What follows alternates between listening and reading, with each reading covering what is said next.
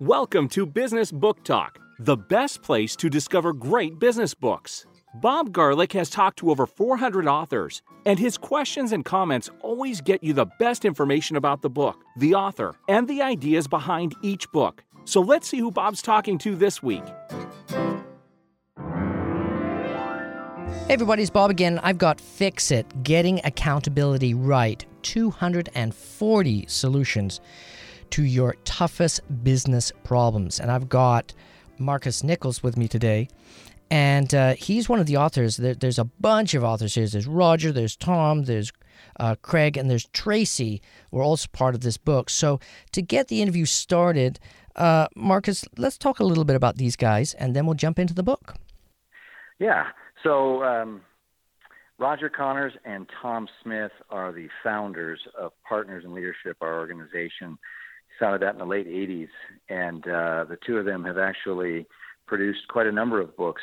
One that many people have heard of called the Oz Principle, which they wrote along with Craig Hickman, one of our co-authors here, originally uh, published back in '94, and subsequently 10 years later, a 10-year anniversary issue of that book, and it's been kind of a seminal book in the marketplace. Uh, back when that book was first published, there was scant material about accountability in particular. And we've, Roger and Tom really um, kind of created this niche in the marketplace where there's this singular focus on getting accountability right. And so uh, that book came out in 94, a number of years after the firm was originally started, but we've now been nearly 30 years focused on this topic of uh, accountability and culture together.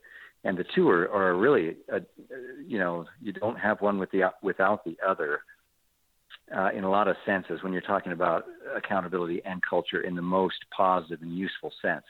So Roger and Tom uh, drove this. They've written, you know, this is Fix It is is the fifth of their works in the marketplace. So uh, Craig Hickman, like I said, joined Roger and Tom in the production of the initial work, The Oz Principle, and then Roger and Tom are the, the authors of our other our other works, Change the Culture, Change the Game, How Did That Happen, uh, The Wisdom of Oz, and then finally Fix It. Tracy Skousen also joined us on that. Tracy has been with Partners in Leadership for about 20 years. He's the president of our international um, another senior partner in the organization, as I am. So that's the the the round out of our author list here. And quite a round out too. Wow. Um, I want to just touch on the Oz Principle because um, probably one of my first questions is going to be like, is this the book you read after reading the Oz Principle? So so is is the Oz Principle the first book you should read out of all these books, or can you jump and just go to oh I want to just read the Wisdom of Oz? Yeah, that's a that's a good question. So let me give you just a, a little two cents on that. The Oz Principle is is a book that is, is squarely focused on getting results through individual and organizational accountability, and it, it's really it's really interesting. I mean, who, who'd have thought anyone could put out a book about accountability and make it a number one bestseller, let alone five? so. Uh, I mean, accountability. When you start talking about that, it almost sounds about as much fun as an audit.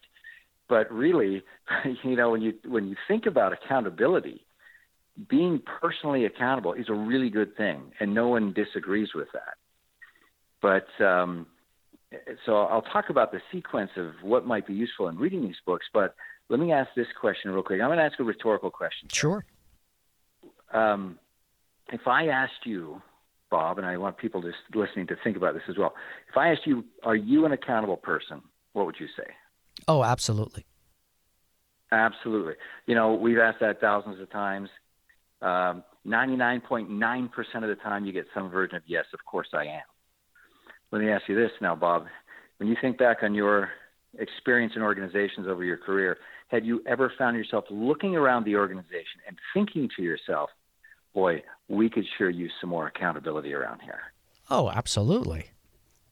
Also, absolutely, right? So here's the thing how does this work? You've got every organization is filled with people who believe they are accountable. And yet, every one of us can look around and see a need for more accountability. Absolutely. It's so true. But also, accountability is, it's also about being conscious of your of, of what you're doing in your surroundings as well. That's a big part of accountability. It's like being able to step back from your role or your position and say hey what could i be doing better to be more accountable or to be a better human being? And that's something it's like a zen exercise. It will never end. And i think that's a big part of accountability. You know what? You you are spot on with that. In fact um, I've been nearly 13 years now with, with partners in leadership, and I can genuinely say I am on at least as steep a learning curve now as I have ever been, maybe more so. and I have been working with this simple. And when I say simple, if you if you recall, there's a um, there's a, uh, a quote by Oliver Wendell, Wendell Holmes who said, "I wouldn't give a fig for simplicity on the near side of complexity, but I give my right arm for simplicity on the far side of complexity. And and when you think about, you know, when you talk about it on the near side, it's it's superficial. It's it's so simple it doesn't mean anything, and there's no depth to it. But if I've got if I've attained simplicity on the far side of complexity, it means I've gone through. It means I have actually paid the price to understand so deeply and to be so well grounded that I can actually communicate so that a child can understand.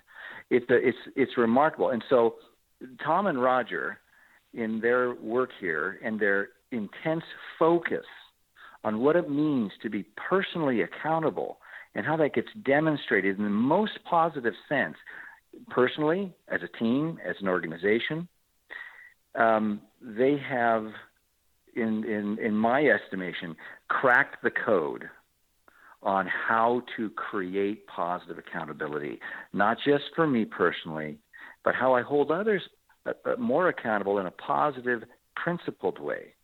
Now, if you've if you've ever held, been held accountable the wrong way, how's that feel?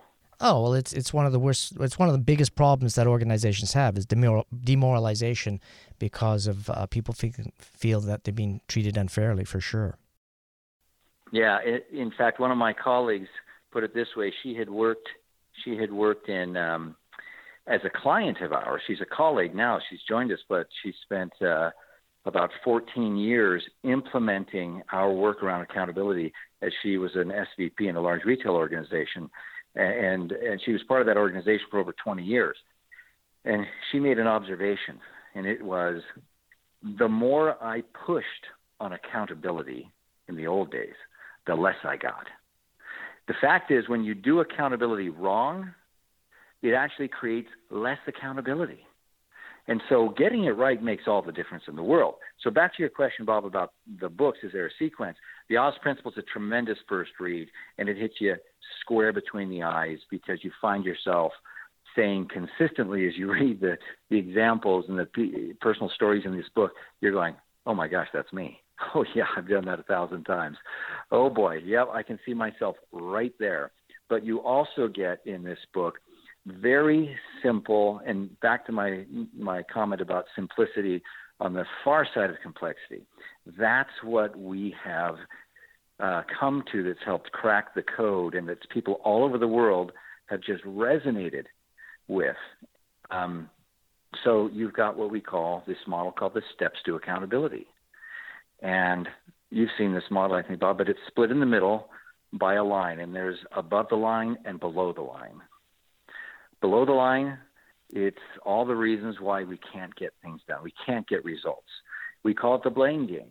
There's always someone or something that's actually in my way and preventing me from getting results. Above the line, we have what we call the steps to accountability, which are see it, own it, solve it, and do it. Very simple, very pragmatic. And the it are the results. So see it. Uh, what's the reality I most need to acknowledge? What am I not seeing? Who should I be speaking with? Is there something that I have assumed to be a certain way that I might be off on? Whose perspective do I need? Those are all questions to help me see it, what I may not be seeing. Because if you can't see it, how are you going to own, solve, and do it? See, it's the first step. Then own it. You know, what's my contribution? You can see something and and not own it, right? Oh, absolutely. So like someone yeah. could say, "Man, somebody ought to pick that up."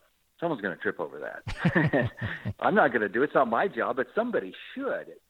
Companies today are filled with people who are able to see it. In fact, I was on a phone call with about 30 people recently. They were leaders in an organization, and uh, we're discussing a particular issue. And one of the senior vice presidents says this You guys, we've been seeing it for years, and we've done nothing about it.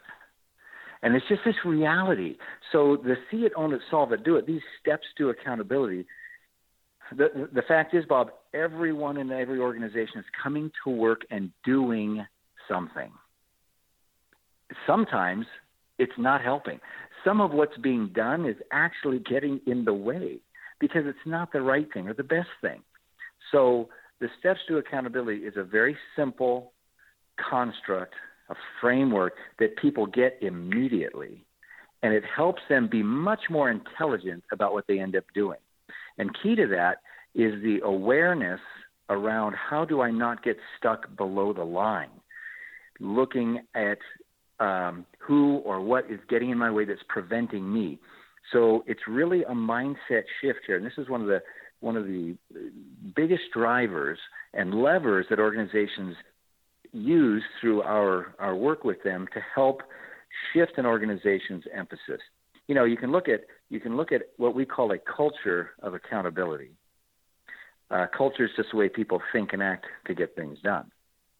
A culture of accountability is a workplace culture where people take accountability to think and act in the manner necessary to achieve results, to see it, own it, solve it, and do it.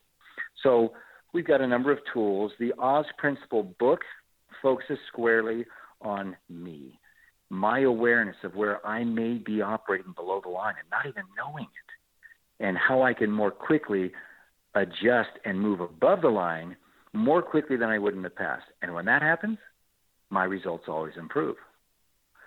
So, so the Oz principle hits that. The wisdom of Oz is kind of the marketplace version, um, the everybody version of the Oz principle. The Oz Principles is, definitely a business book. The wisdom of Oz is a general public book that hits the same principles, but not uh, much more story driven, many more personal stories. The Oz Principles is all business. The Wisdom of Oz is the kind of book when somebody reads it, immediately they feel like, can I get one of these for my teenager? Oh, every time. if they've got teenage kids or even adult kids in their 20s, the first the first question almost always is, "Man, I, I can I get a couple copies of these for my for my kids because it's a quick read, it's half the size, uh, it's written to a lower grade level and it's easily consumable. In fact, many organizations in reading both feel like we want to send the wisdom of Oz out in en mass to our people because it is a quicker, more of a fun read, the one that people take more personally. So both of those, when that is the emphasis. Now, the book titled "Change the Culture, Change the Game." That title itself is descriptive of uh, what organizations feel happens when they identify what needs to shift in their culture. Again, that's just the way people think and act. What are, what are people thinking here that's not working for us? For example, uh, we call ourselves a global company, but uh, who are we kidding? We're an American company. Decisions are just thrown over the wall or over the pond, and that happens. So if people are believing that over in Asia or Europe or Latin America, um, is that going to impact the way they interact and perform? What do we want them thinking instead? Well, we say we're a global company and we mean it and we operate like one, then there's no question. We're creating experiences for ourselves and our customers that clearly demonstrate and create the understanding that we are a global company. Well, what does that look like? What does it need to look like? How do we shift those beliefs that exist? That's some heavy lifting. And we are really good at helping a leadership team accelerate making those shifts. You can't just tell people what to do. You know, you can tell them, bribe them, or force them, but ultimately, we know that's not an effective, sustainable leadership approach. But that's what that's what we we often do. We tell them when that doesn't work, we find some incentive or some way to bribe them. When that doesn't work, we pull position power and force them. And you know that's that's not effective leadership. We need to lead them. How do you do that? Well, that's our other model. I mentioned the steps to accountability. Another model is called the results pyramid. Very simple, four words on a pyramid experiences at the base, foster beliefs, beliefs drive actions, and actions produce results. So that Change the Culture, Change the Game book, when an organization needs to change the culture, that book, which also includes the steps to accountability, is really powerful. Most CEOs, most CEOs, because of the the nature of the way they have to look at their own organizations, tend to gravitate toward change the culture, change the game. Now, the, the other the other book before we get to fix it is how did that happen, which is the other side of the accountability coin. The Oz principle addresses my personal accountability. How did that happen? Uh, addresses what we call um, holding others accountable in a more positive, principled way to enable you to actually deliver on the expectations that are held of you. And naturally, you depend on others to do that. We call that the expectations chain. So, everyone in that chain that helps me deliver on my key expectations, how do I ensure I'm holding them accountable in a way that actually delivers the result and, and isn't putting me below the line by telling, bribing, or forcing them and creating the, the wrong experience for others in the way they experience accountability with my leadership. So all those books, you know, really you could you could take any one of them up. There's no necessary sequence to them. Fix it now. That's our topic, actually. Fix it is, and you know, they, these books all they, they they work together as a system to, to help an individual or an organization really operate above the line more of the time. And Fix It is a fascinating book because um, we produced, we conducted a an accountability workplace study, and the the Fix It book is actually based around that research and the data collected from it. So over the course of um, two, three years, we conducted this accountability workplace study with over 40,000 respondents globally uh, in the professional workplace. And the output of that um, that study is really captured in this book, Fix It, but in a very digestible way. And Fix It implies there's something wrong, right? that needs fixing and certainly we we uh, we feel that way. It's uh, you know the title it, it's it is an imperative. We feel strongly about it. Something needs to happen now. So uh, you tell me, Bob, would it be useful to kind of uh, walk through the way the book's laid out and how you consume it? Well, we're going to get into that in a second, but I wanted to backtrack a little bit because, you know, that was a whole heck of a lot of information. So for for our our, our listening uh, audience, would they get away? And I use that word in its real sense. Would they get away with just jumping straight into fix it and doing the advice, or would they end up not getting as effective?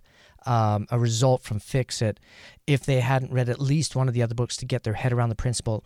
Do you do you cover the principle at the very very beginning? I mean, it, it's more you kind of get you get it, it it it's the whole principle of all these books is be conscious of where you are and once you've got that figured out be conscious of where your company is or uh, where your division is within a company, or if you're in a high leadership role, the CEO, where your company's going and why. And if you don't have that figured out, this book has very little value for you because you're going to be fixing stuff and you don't know why it's broken, or you're fixing it, but yet you're not inside the formula, which I feel is one of the biggest problems where you have, you know, um, reorganizing a company or, or getting people to uh, learn and evolve, that's all good for everybody else. I'm the CEO. I don't have to do that because I built this company for the last 35 years and hey, I, I, I'm above those rules. That's, that's not the way to do it. Really, the CEO has to like get it, do his own training, in, in, in a fundamental way and then just start talking about it and then saying, hey guys, this is the new direction for the company. And everybody from the top down is going to learn this. Um, but if you don't have that part, then the Fix It book really, I mean, you can try, but it's not going to be as effective uh, unless you, you really have got that part figured out. Yeah, that, that those are those are great comments. Clearly, creating alignment at the top of an organization is powerful. And uh, Bob, we both know plenty of leaders, plenty of CEOs who believe that they didn't get where they are by being knuckleheads, and they've got things pretty well figured out. And uh, but they're looking for something that they can use to fix the employees with. Yeah, exactly. Right? And we know that there's a huge hole when that mindset exists. And it's part of our opportunity in our in our work to provide that kind of candid coaching to a CEO, and we do that week in and week out. Um, there's more than one time I've I've sat across from a CEO and and been sharing observations that the CEO may not like hearing. And I found myself saying something like, you know, this is what you've hired me for, what you've hired us for, and I need you to to put on your your steps to accountability hat here and realize that this is not to be taken personally. This is feedback that can fuel your success and effectiveness, or you can um, you can take it personally and let it get in the way and go hunting for people which you think would serve you better. And you know, they typically acknowledge that. And my experience is, uh, leaders, most leaders, by far the majority, are grateful for and actually want that because you know what? Most CEOs do not have someone in the organization that's willing to be perfectly open and candid with them in an above the line way. And they have huge blind spots and I can't tell you how many how many leaders the next level or two down have come to me uh, quietly, confidentially. Can you help the CEO with this? Can you help them see this? They don't see, and they start articulating all the all the blind spots the CEO has, but they don't dare share them candidly. And so they rely on us, and that's part of our job, frankly, to do that in a way and become trusted advisors. But more importantly than that, um, the process and part that you've described, Bob, is really useful and powerful. Yes, um, could could you benefit by being steeped in change the culture, change the game, the use of the models, the results pyramid, the steps to accountability, the accountability sequence model, and have all that under your belt? Of course. But Fix It is also designed as a standalone book. Whether you had experience with all that or not, we believe that um, a leader would find tremendous value here. And here's why. Because the book is, is based on the accountability workplace study, um, there are 16 accountability traits. We've called them, uh, in the Fix It book, they're called the accountability traits. We also refer to them as uh, best practices. So they're, th- and they're broken down on the four, along with the four categories of the steps to accountability: see it, own it, solve it, and do it. So, so as you read it, you start to get a, uh, um, you know, this book. What's interesting about this book, Bob, is that you can read it in one of three different ways, depending on do you want to, are you trying to fix it for yourself? Are you trying to fix it for your team or your organization? And depending on which of those you want to focus your attention and efforts on, is how you'd read the book. And it takes you down slightly different paths to do so.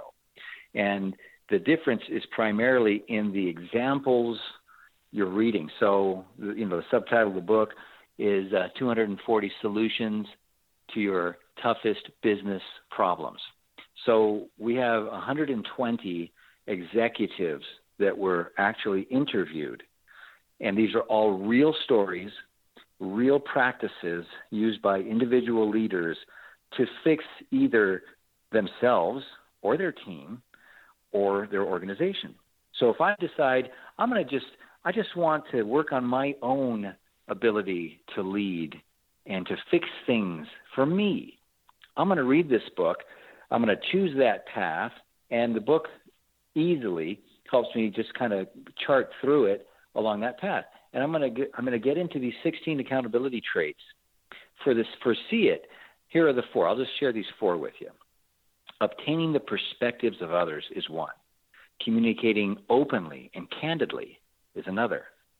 Asking for and offering feedback is a third. And the final one is hearing and saying the hard things to see reality.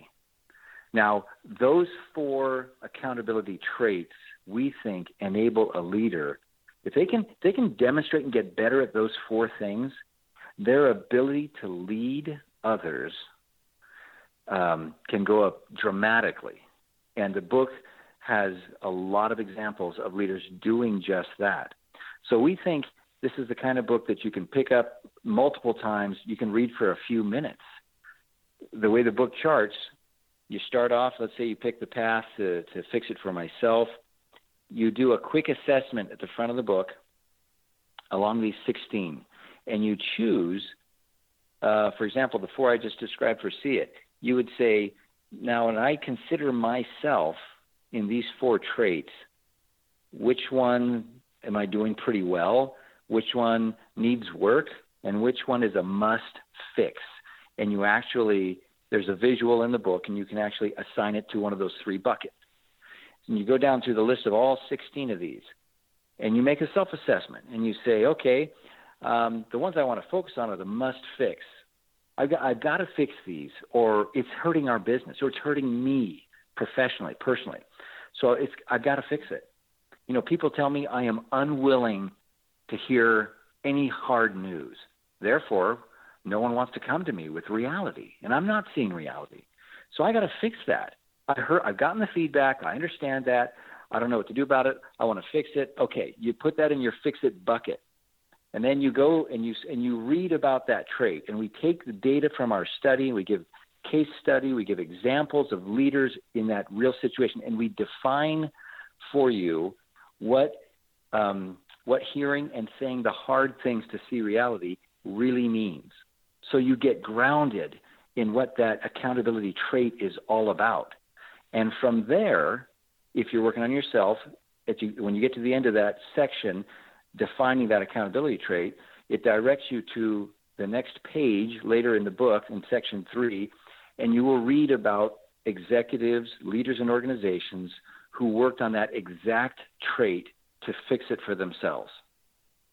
Now, that's how the book's laid out. So, whether it's yourself or your team or your organization, you're going to get um, very uh, spot specific both examples and direction, or you're going to hear about what, what a number of leaders did for themselves or their team or their organization to fix that particular trait or the, you know, where it's not working in the organization.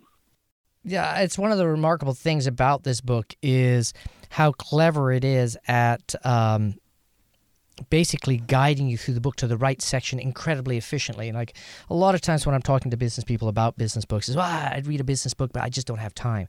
And then if I plunk this book, which is uh, you know literally two inches thick, it's a almost a almost 400 pages, and the average business book I'm getting is 250, so twice the size mm-hmm. of a mm-hmm. business book. They would go, I don't have time to read this, but if you just take 10 minutes to look at the way the content and the plan that you guys was probably spent a lot of time and energy trying to figure out, it's probably one of the most efficient business books that I've ever yeah. come across. And I trust me, I've got I've looked at a lot of business books. really, it, it's the book itself, it's worth buying just to see how they organize getting you to the data you need to do. I mean, I would use this technique in the guidebook of how a person should run in my company. I mean, it, it, it's it's brilliant. I mean, it's it's a fundamental tip that has really you're not trying to uh, communicate that. It's just you're just living what you're saying. You're not being hypocritical. to say, look at you know we see where the problem is. So one of the problems is getting the person to the right page as efficiently as possible. So you've gone ahead and actually probably spent a tremendous amount of time and energy doing that. Totally, and I, and you get that. And if you look at it on the shelf, yeah, it looks like a pretty big book. But when you, you, you I mean, 240 solutions. But the reality, we've got listed in here the names of the leaders that contribute. There's 120 of them, and uh, a good number of them are CEOs. And we've got from uh, you know large and small companies alike, public and private. You you know the you know many of these organizations. What's powerful here is this is this is not necessarily our prescription of what to do. It is getting clarity and grounding on accountability traits. And this is the work that we've done for nearly 30 years. And so there's a lot of stuff you could talk about. We've whittled it and honed it to its essence. These 16 traits, um, we've done assessments, we've done all kinds of work. Imagine getting over 40,000 respondents to give data uh, to this. And so uh, I, I walked through the, the four accountability traits for See It. Um, for Own It, we have being personally invested, learning from both successes and failures, ensuring that our work is aligned with the key results of the organization. And then the fourth is acting on the feedback that I receive. You know, going and getting feedback is one skill all its own and you got to do that right. But responding to feedback is something entirely different altogether. You probably, I, I recall working with a CEO in a former organization I was in, where I ran worldwide sales, and uh, this CEO would ask for feedback a lot, but nothing changed.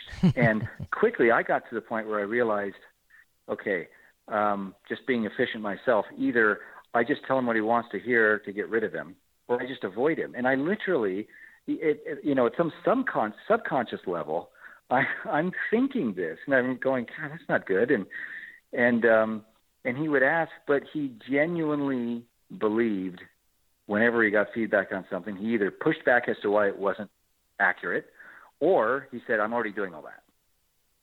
And so it was really challenging to work with that individual. Well, how how do you work with someone like that?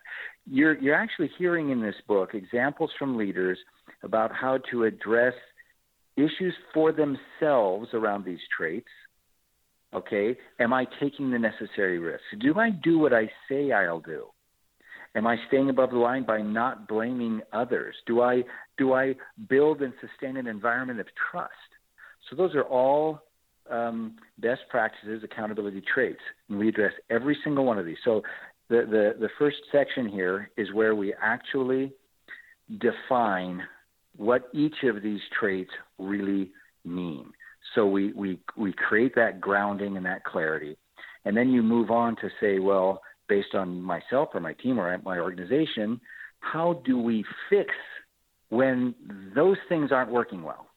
And so you can sit here and pick this thing up, and in 10 minutes, you can get a brilliant idea. I, I, just as I've read, as I've reviewed um, these 240 solutions, I find myself going, oh man, you know what? I can do that. I should be doing that. And, I, and I'm doing this work day in and day out, you know? But like you said earlier, Bob, just because we're exposed to something, even repeatedly, doesn't mean we've mastered it. And you know you've got really solid uh, sustainable content when you continue to get value time and time again from it. So I mentioned these three models the results pyramid, the steps to accountability, and the accountability sequence. Those three models align with our culture, our personal accountability, and our holding others accountable work. But those three models, as we've used them around the world, they resonate because our belief is it's already in everyone. It resonates so deeply because people get it immediately when they see it. I've shown this um, this steps to accountability chart above the line, below the line. I remember we were going to hire a media guy to do some work for us a few years ago, and he'd never seen any of this. First time exposed. We're sitting at a conference table. He sees the model in front of him. and He looks at it for just a moment, and he starts to kind of laugh. And he circles the below the line area, all the excuses, which are you know finger pointing. It's not my job, confusion, wait and see, etc. And he starts circling that with his finger, and he goes, "Oh man, all my clients are right here." so what he's saying, right? I mean, he's being below the line. He's essentially saying, "That's my clients. Boy, my clients are a bunch of nuts," and and he's he's himself going below the line by essentially saying, without saying much more, all my problems in my business are a result of my goofy clients. We would say that's certainly below the line. Above the line would be we're focused on the result. We're saying, what else can I do to achieve the result? I'm not going to get stuck. It's not that going below the line is bad. It's human nature to go there. What is bad is when we get stuck there and we are not aware that we're there. It's actually a, a great place to start because you start to get grounded on the 16 accountability traits and you hear how leaders have put these into practice over time. And really, it's not specific to our work. It's not like every one of these these uh, executives here. They've they've all been our clients over the years, but it's not like every example that they use about how they did things was dependent on us. Some of it you're going to read and just go, boy, common sense. Boy, that's that's walking around. That's being more visible to your people. I mean, there are things that people just get and understand. It's how do I demonstrate greater accountability for the performance and outcome for my team or me or the organization. That's what it's all about.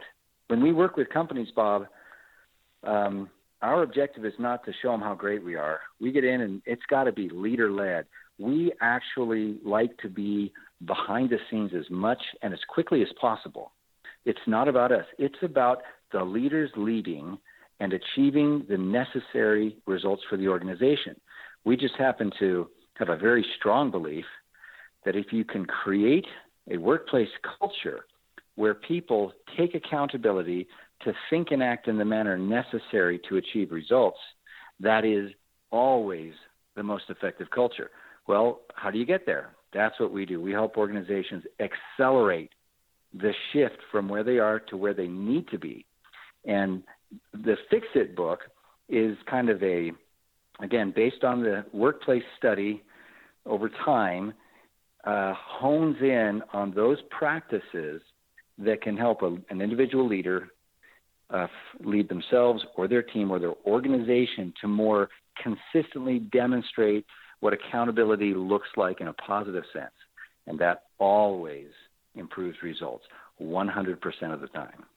Well, you know, it's one of those business books that you could buy um, at university uh, when you're going to business school and then spend the next 45 years working for the same company or a bunch of companies and then every six or eight months or every couple of weeks go through the book and the book fundamentally the, the, the messages that have been there for the last 15 20 years they have a completely different meaning because you as an individual has evolved enough to get what they're trying to say in a much more succinct way. And it goes all the way back to the beginning of the conversation about simplicity. It's the ability to, to, to understand that we're constantly evolving. And as we evolve, our, uh, our ability to absorb a higher understanding of the same concept um, becomes available to us, right? So it's not like you read it once book. It's a book that you put and it should be dog-eared and it should have marks on it and you should be going back to again and again and again. It's and there's not too many books out there that can do that and this is one of them. Thank you for that. And as I said, these books are all connected. The Oz Principle, which was the you know, the first articulation in the marketplace uh, in a published fashion of the steps to accountability, even though as a firm we've been using that for a while. Um, it, it, it is so simple and fundamental. And in fact, everybody applies see it, own it, solve it, do it. and you've been doing it your whole life. You may never have seen a framework like this to help you better understand and more quickly and easily apply it. And that's really key here.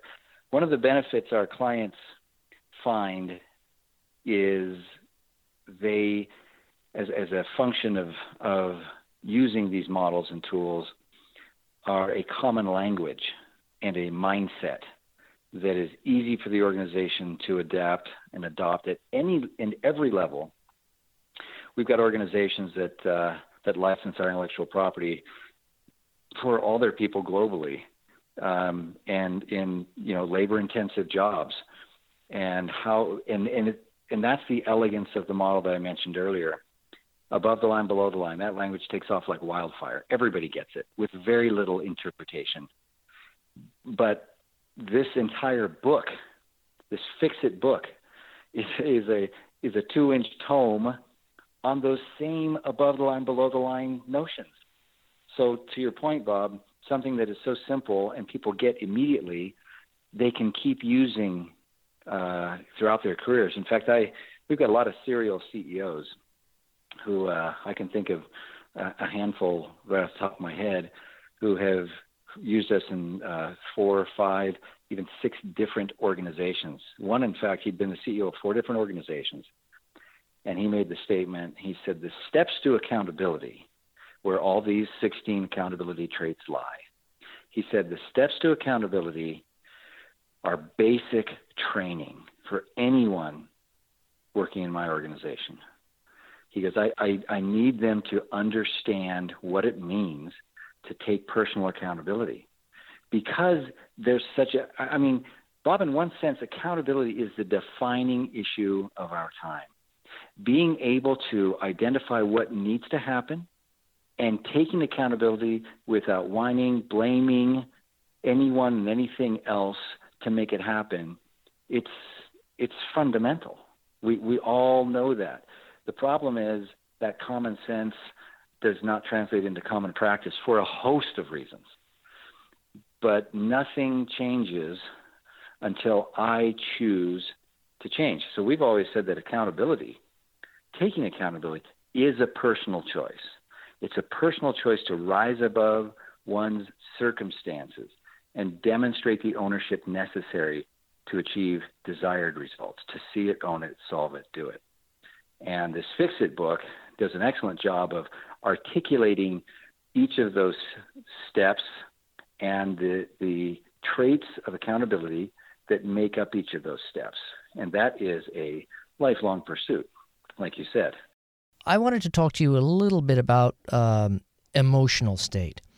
And in, in the sense that if you've studied the books and you kind of you get the theory and you practice the theory and, and you know let's face it folks you're not going to be on the wagon 100% of the time. That's just not real.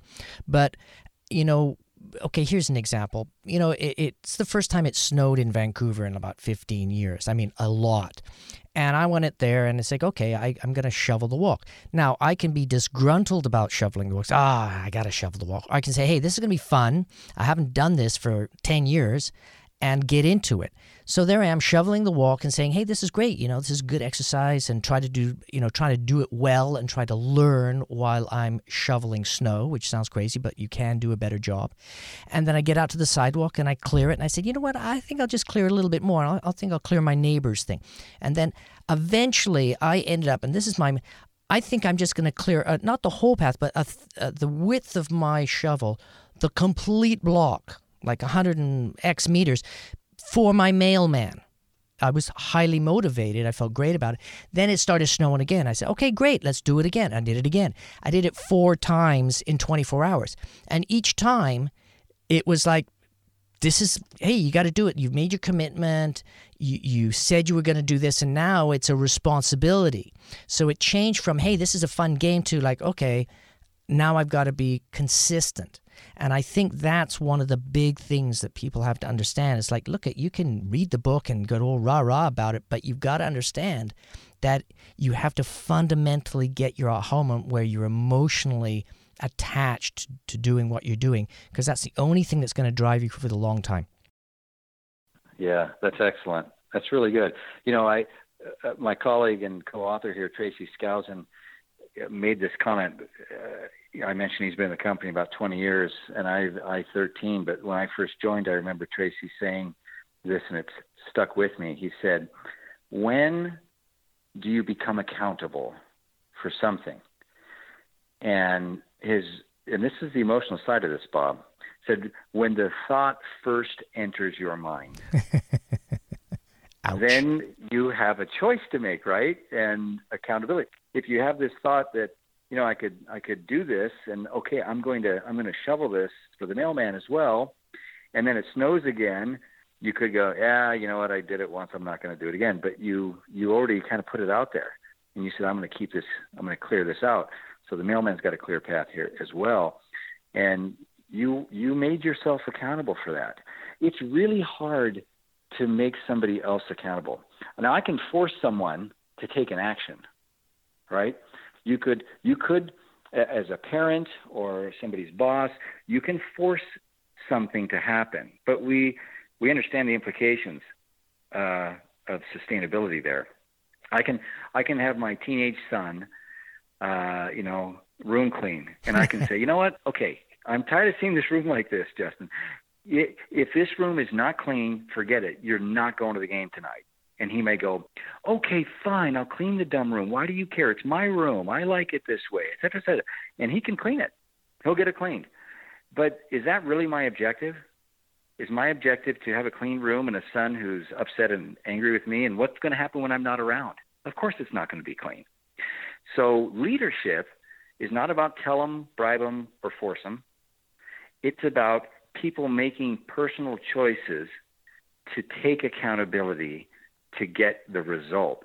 So that naturally leads us to if you want to create uh, accountability, if you want to create a culture of accountability on a team, in an organization, in a home, it begins with clearly defined results.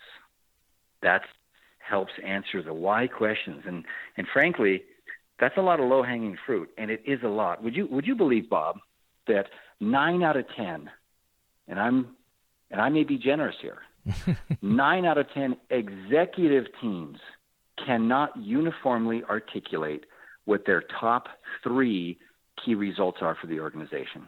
Yeah, it's more like 19 out of 20 can't do it. yeah, and just for one. Just just tell us one thing that you think is really important. Well, and, and most organizations will say, "Oh yeah, well we got to hit this revenue."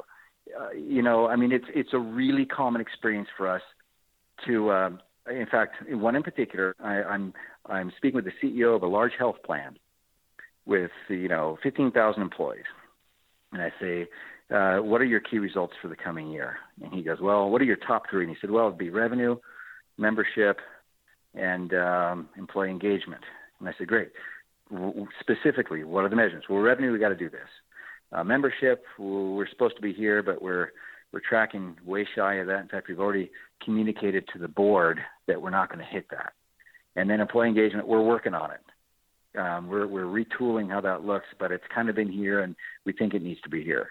And I said, okay, well, let me ask you, what percentage of your executive team will give me those same three and the same me- metrics? And he goes, oh, it'll it'll be high.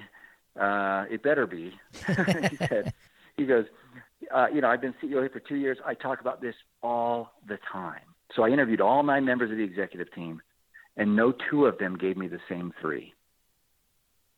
Now, how how well do you expect the rest of that organization to be taking accountability to make those three key results reality for the year?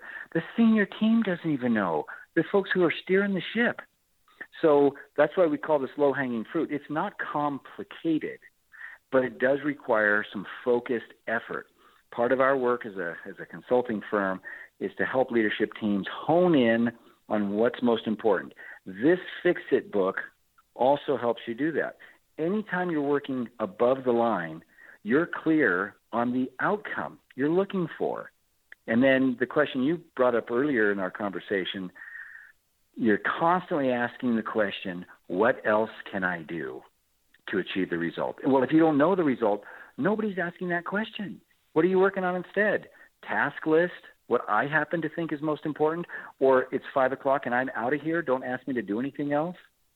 So when you look at this over tens of thousands or hundreds of thousands of employees, which many of our organizations, or clients have, and you start multiplying the time spent below the line. I, I had one leader, 10,000 people in this organization. He said to me as we introduced the 16 uh, accountability traits and we talked about being above and below the line, on a break, he comes over to me and he said, You know, Marcus, I've just been doing some back of the envelope thinking here. And he said, My guess is that we lose four to 5,000 man hours a week in, in below the line activity. Now, that's not showing up on a spreadsheet anywhere, but does that have an impact on the performance of the organization? There's no question. So, part of the objective in this Fix It book, whether it's for you or a team, and you're you're the most important one, right? I mean, the most important person to get above the line is me. I saw a guy with a T-shirt on recently. it said, "It said change is good. You go first. yeah. And so the Fix It book is designed to help you understand what it is you can fix about yourself, and then look at your team and your organization. And if we can get more people in the organization operating above the line more of the time, it will always improve results 100% of the time. We've built our business on it. So we feel strongly about it. In this book, we think whether you read it in conjunction with the other works or standalone and it's your first entry, uh, you're going to find tremendous value in in the solutions here and the real examples. Not not um, this isn't role playing. These are actual leaders talking about what they did that was successful. And many of them you'll read and go, wow, I can do that. I can do that today that's where this book is so powerful. Yeah, and, and you know what? Um, one of the things I've, I've the way I describe, you know, why somebody should pay X amount of money to have somebody come in with lots of experience is because you're paying for hindsight. You, you hire people that have done it before because they know the problems are going to happen because there's no such thing as a, as a perfect solution.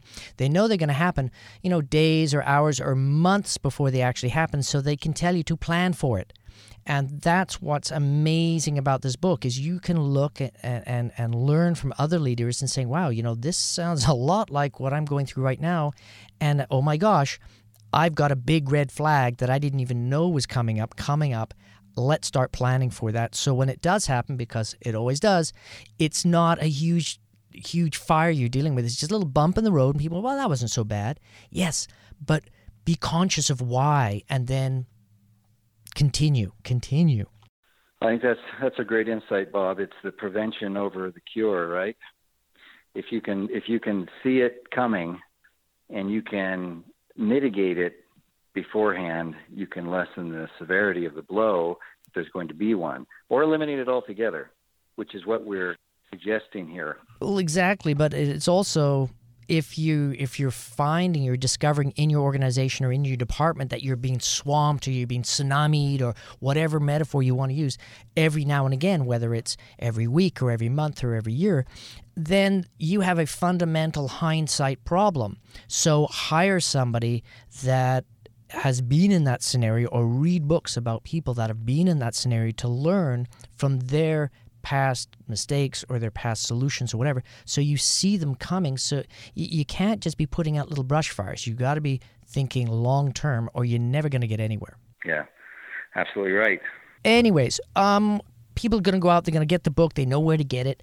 But if they want to reach out to you guys or they want to learn more, is there a particular blog, because you guys got a ton of information out there, that they should focus on? Well, we'd say probably the place to start where you're going to find information on that and a number of other things, including a, an accountability community, is um, the Partners in Leadership website. Uh, there, you're going to find all kinds of uh, discussion opportunities. We have folks that have actually been certified as facilitators within licensed organizations, and there's there's thousands and thousands of them, tens of thousands, out in the marketplace, and they have their own community that uh, talk about applications of all of these things that we've been discussing. Um, so I'd say uh, get to the Partners in Leadership website and from there explore. Start anywhere, go everywhere. And uh, certainly we're here to serve uh, leaders and organizations in, in ways that are meaningful to you. And we're, we're ready to, uh, to receive any reach out and requests that you have about how to do that. And we are not, you know, we don't, we don't do cookie cutter stuff. We're not off the shelf. We do have some processes that have been proven over time to be very effective, but they are most effective when they are applied to the unique circumstances of a leader or a leadership team or the organization within the context of its industry and its marketplace and the challenges competitively and otherwise. So when we talk about a culture of accountability, Bob, it is what is it we need people in the organization being more accountable for. So, you know, we don't prescribe what that is. And so with that definition in mind, it's it's remarkably robust and broad. One last little story here. I was working with the service division of a, a large computer company in their laptop division, and they'd been trying to move the needle on net promoter score for years, never hit their target. And so the leader, rather than trying to identify the top three key results, said, There's just one that I'm really keen on us taking accountability for. Um, we're, you know, we're not not looking at everything else in our business, but boy, can we get our arms around this NPS score that's been biting at our heels forever and we've never accomplished it? So they did that, and within one quarter, for the first time ever, they exceeded the NPS score because this leader drove from his own leadership, but beyond that, he helped the team get their arms around a common language and a common mindset to what it means to take accountability, and they they shot above, and that's it. It, it was a really fascinating and rewarding experience that they had. And again, I, I mentioned we built, we built our business on this. Uh, we've worked in well over 100 countries, thousands of clients, you know the majority of our client list. Uh, they're, they're organizations and names that you know and are familiar with. And uh, to see what they do and, and how they do it with these simple tools, but helping people do what they know is, is right and more useful, but often the, the actual culture of my team or the organization, the way things have always been done, that in itself is getting in the way or the actual leader. You know, the stats show that the number one reason people leave their job is because they don't like their boss. So if we could actually, as individual leaders, get better at holding others accountable, imagine the impact just in that alone. So all all of these totally all of these things work together. It's it's robust, it's broad work, it's the unique application to your scenario, your leadership, your situation, that our expertise comes to bear as, a, a, a, by virtue of our working with executive teams week in and week out as a firm. We have a unique perspective on effective leadership. What what patterns and habits we see among executive teams, among CEOs, that, like you mentioned earlier, we've got hindsight and we have foresight that we can bring in a very focused manner to help leaders lead more effectively. And that's what Fix It really is all about. Wow. You know what? We've gone a little long, but it was worth every second, folks. So we've been chatting about Fix It, getting accountability right. 240 solutions to your toughest business problems. And I'm just going to put a little note on the end of there. And they're easy to find because uh, the, the value of this book isn't just only the amazing amount of knowledge in it, it's the ease of which you can get to it. And for busy executives, that is worth the price of the book right there. I've been chatting with Marcus, and um, he was one of the, the five authors that put this book together. So go out there, check it out. You won't be disappointed. Marcus, thanks for coming on the show. It was awesome. Yes, Bob, excellent conversation. I really enjoyed it. Thank you very much.